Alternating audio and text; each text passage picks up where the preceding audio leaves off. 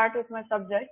Uh, today on the seminar of rituals, I am trying to present the format of Vedic rituals as per the Purva Mimamsa Sutra Bhashya written by Sri Vallabhacharya on the Purva Mimamsa Sutra of Maharshi Jaimini.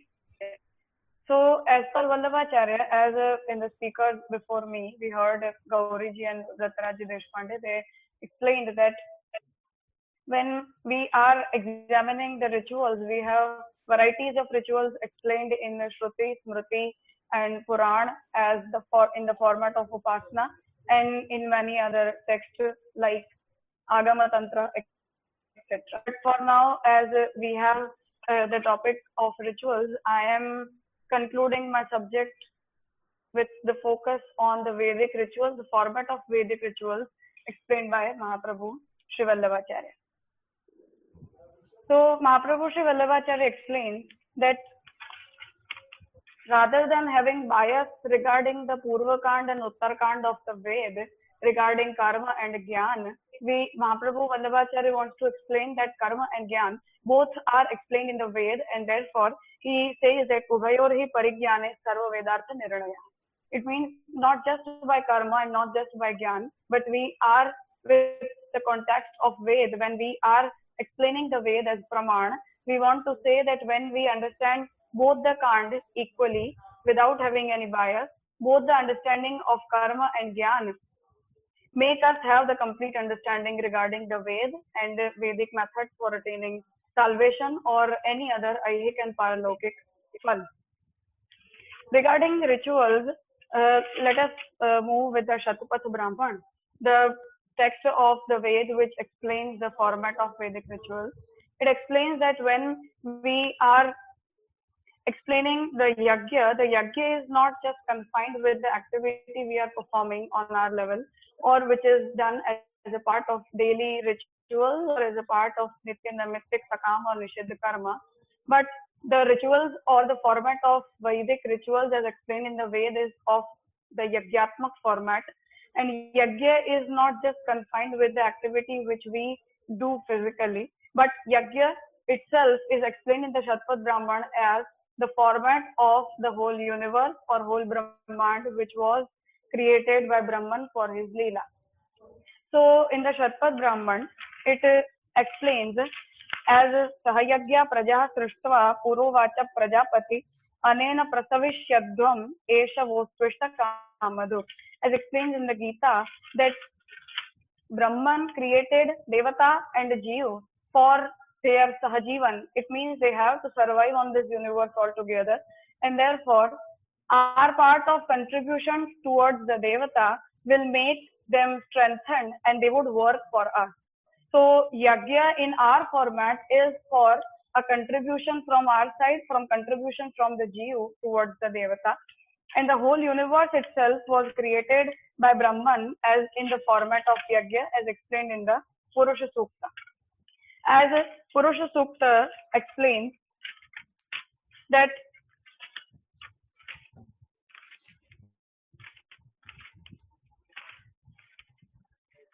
So what Vallabhacharya wants to explain here is that as explained in the Mimamsa Sutra of Jaimini, Jaimini says that karda ebhyah kriya pratyay taishta It means for him, uh, he explained, uh, here I am trying to develop a conversation between Shankaracharya, Mimamsa Sutrakar or the philosophers regarding Mimamsa and Vallabhacharya.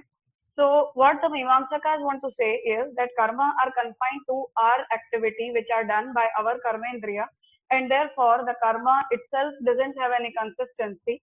It has to retain its consistency only till the moment when we are doing the karma. And after that apurva is a concept which is explained by Mimamsakas which generates the result and not the devta or brahman or a ishwar as explained by the Nirishwarvadi Mimamsak same way on the other side, we do have uh, the Mimamsakas who are Teshwarvadi, but for them, they say that Devata or Ishwar are also item or a dravya regarding the yajna and therefore they are not the one who regulates everything. So this is where we differ and Vallabhacharya wants to explain that it is not so. So he says that Kriya Matram यदि धर्म न वक्तव्यम किंतु अतीन्द्रियो यागादि स्थिरो धर्म So, for as Vallabhacharya explained in the Mimamsa Sutra Bhashya, he says that Kriya Matram Yadi Dharmo Padanna Vaktavyam Kitu Atindriyo Yagadi Sthiro Dharma. They are Sthir Dharma, which are not going to die and they don't lose their consistency.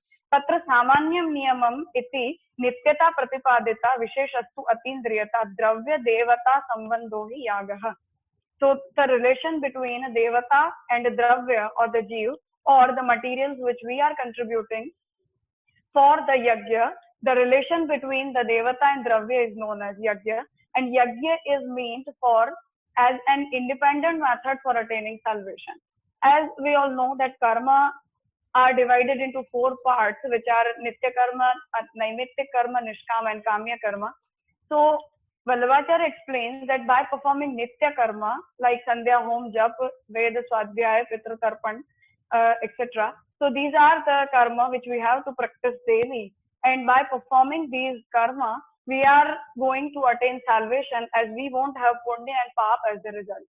So here the karma has to be done with the mentality or with the feeling of attaining salvation and without expecting anything as a result of that particular karma.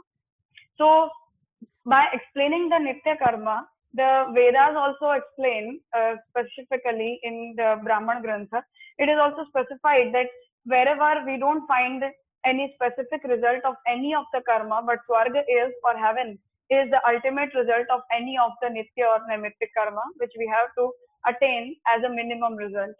But if I am performing the same karma with the mentality of Nishkamta, with, without expecting anything as a result of from that particular karma, then the Ved says that you will attain salvation as a result of that because we are not going to have any pap or punya as a result of those nishkam karma. But by performing naimittik karma, sakam karma or nishid karma, as we will be attaining pap and punya as a result, we will be having uh, the heaven or the hell as a result of those karma.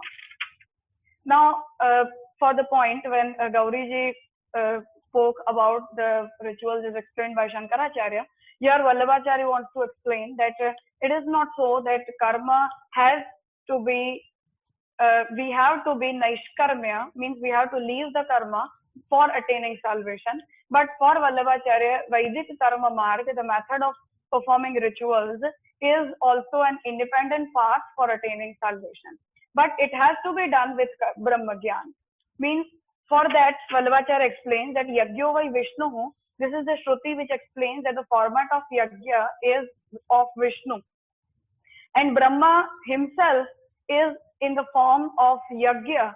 And therefore, when a person who is performing the karma as a karma margi for attaining salvation through karma marg, then Vallabhacharya says that if that person has a particular understanding that whatever I am doing is to be for the Brahma, it is to be generated as the result for attaining salvation, then Vallabhacharya explains that it can work as an independent path for attaining salvation, so as a Uddhar Marg. It is not necessary that we have to merge bhakti or jnana with it for attaining salvation. Now, that's a different thing that we are dividing or we are explaining the different modes and methods for attaining salvation and even we are managing between the results which can be attained by karma, jnana and bhakti. But karma marg can be performed as an independent path for attaining salvation. For that, Vallabhacharya explains that Agnihotram tatha Darshapurna Masah Pashus tatha Chaturmasyani Somascha Kramat Panchavido Harihi. Here Vallabhacharya explains that there are the five type of karma or five type of yajna which are explained in the Ved which are Agnihotra, Darshapurnamas, Pashu Yaga, Chaturmas, and Som Yagya. And for them, Vallabhacharya says that these are the five varieties of Hari, Bhagavan, Brahma himself. And therefore, the person who is performing those yajna with Brahma Gyan, with complete Brahma Gyan, he can attain salvation using that method of Nishkam Karma.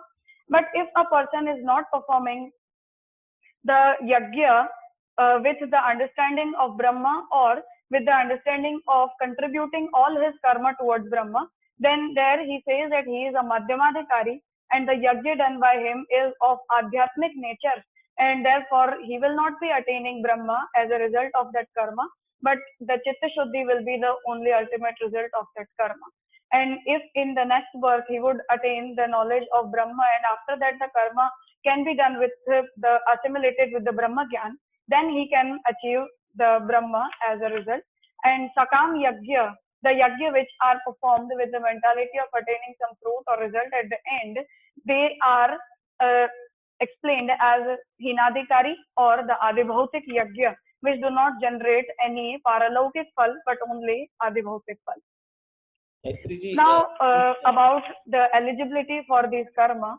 Indeed, these karma are explained in the Vedas and the eligibility is with the four Varna, Brahmana, Kshatriya and Vaishya and not with the Shudra eh, as he is missing the Yagyopavita Sanskar. So uh, we are intact with the subject of this eligibility as explained by everyone.